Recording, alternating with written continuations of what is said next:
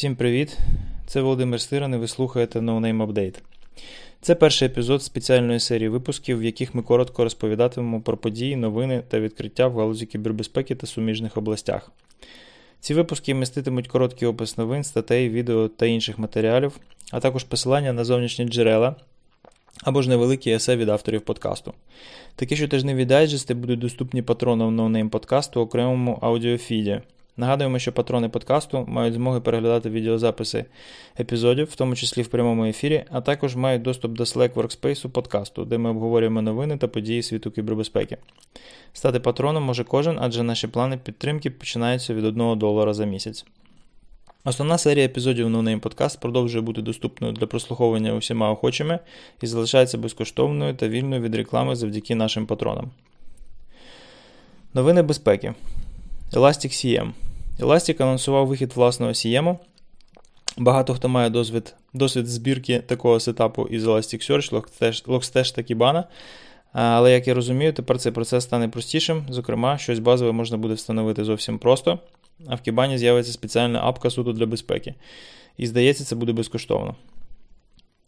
Також тут є посилання на дуже базовий сетап ElasticCM який вже опублікував хтось із ентузіастів цього продукту. AWS Security Hub now generally available.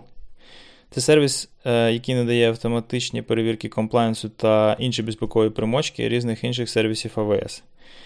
AWS Security Hub. Е, автор подкасту Ігор Кравчук, який користувався цим у беті, каже, що це класна штука, тому якщо ви крутите щось на AWS, зверніть увагу. Звісно, може здаватися, що АВС починає продавати компенсаційні сервіси, які будуть слідкувати за тим, наскільки гарно вони реалізували е, інші свої сервіси. Але, на мій погляд, е, екосистема АВС вже настільки різноманітна і різнобарвна, що там можна наплужити е, без допомоги Амазону. Тому виникнення такого сервісу AWS Security Hub є лише логічним і природним. Microsoft додає двофакторну аутентифікацію до персональних сховищ всередині свого хмарного сховища OneDrive. Тобто тепер у вас буде змога використати нову фічу по створенню окремих персональних сховищ, які можна захистити другим фактором аутентифікації. Багато хто вважає, що це покращення, але якщо чесно, я вважаю, що опціональний захист окремої зони на хмарному диску це дуже неефективно і це протирічить принципам побудови захищених систем. Особливо зважаючи на те, що двофакторку можна вімкнути в OneDrive для всього диску. Кабінет міністрів України видав загальні вимоги до кібербезпеки, вибачте, кібербезпеки об'єктів критичної інфраструктури.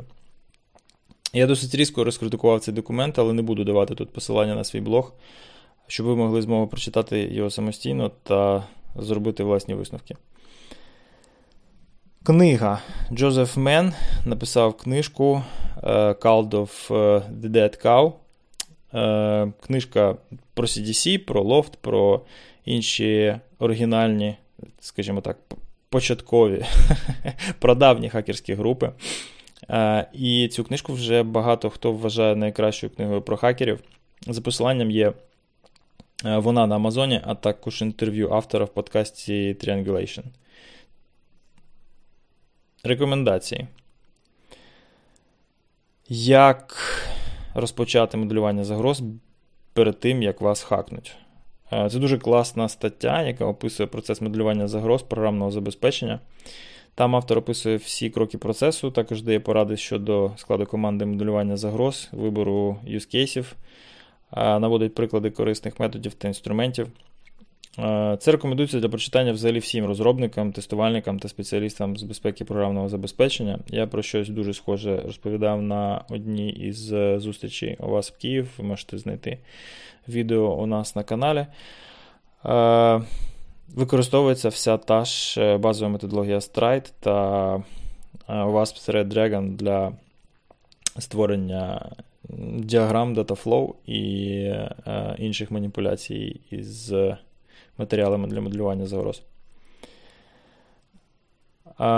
Едем Шостак в своєму блозі написав допис під назвою Passwords Advice.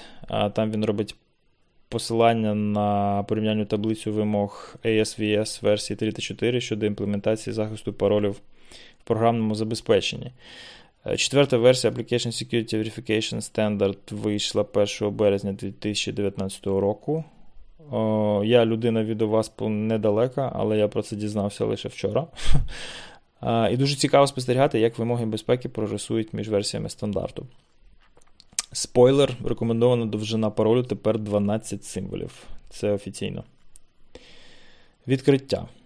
У нас погані новини. Це е, дуже цікаве дослідження величезної кількості вебсайтів, які займаються поширенням замовленого контенту, пропаганди фейкових новин та компромату, за вилучення якого вони потім вимагають гроші.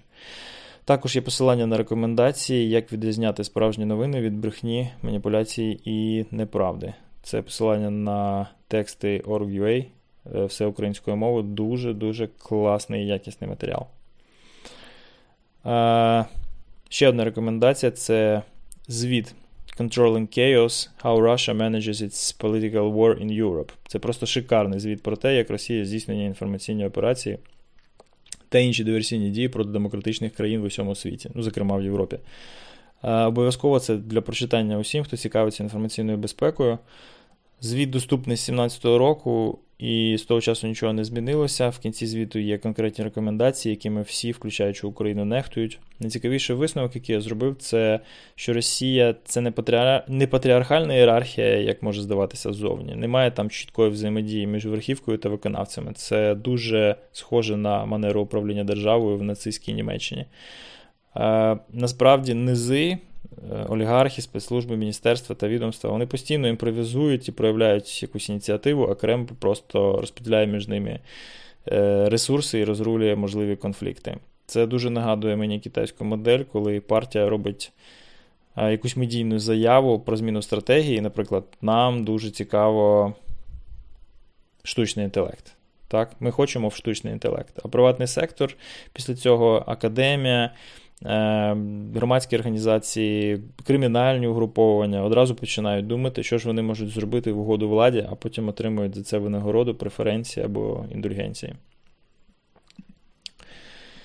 Це все на цей випуск. Дякуємо, що слухаєте. Ви можете знайти текст цього випуску в нотатках до епізоду на нашому сайті nonamepodcast.podbean.com, а також на нашій сторінці в Facebook.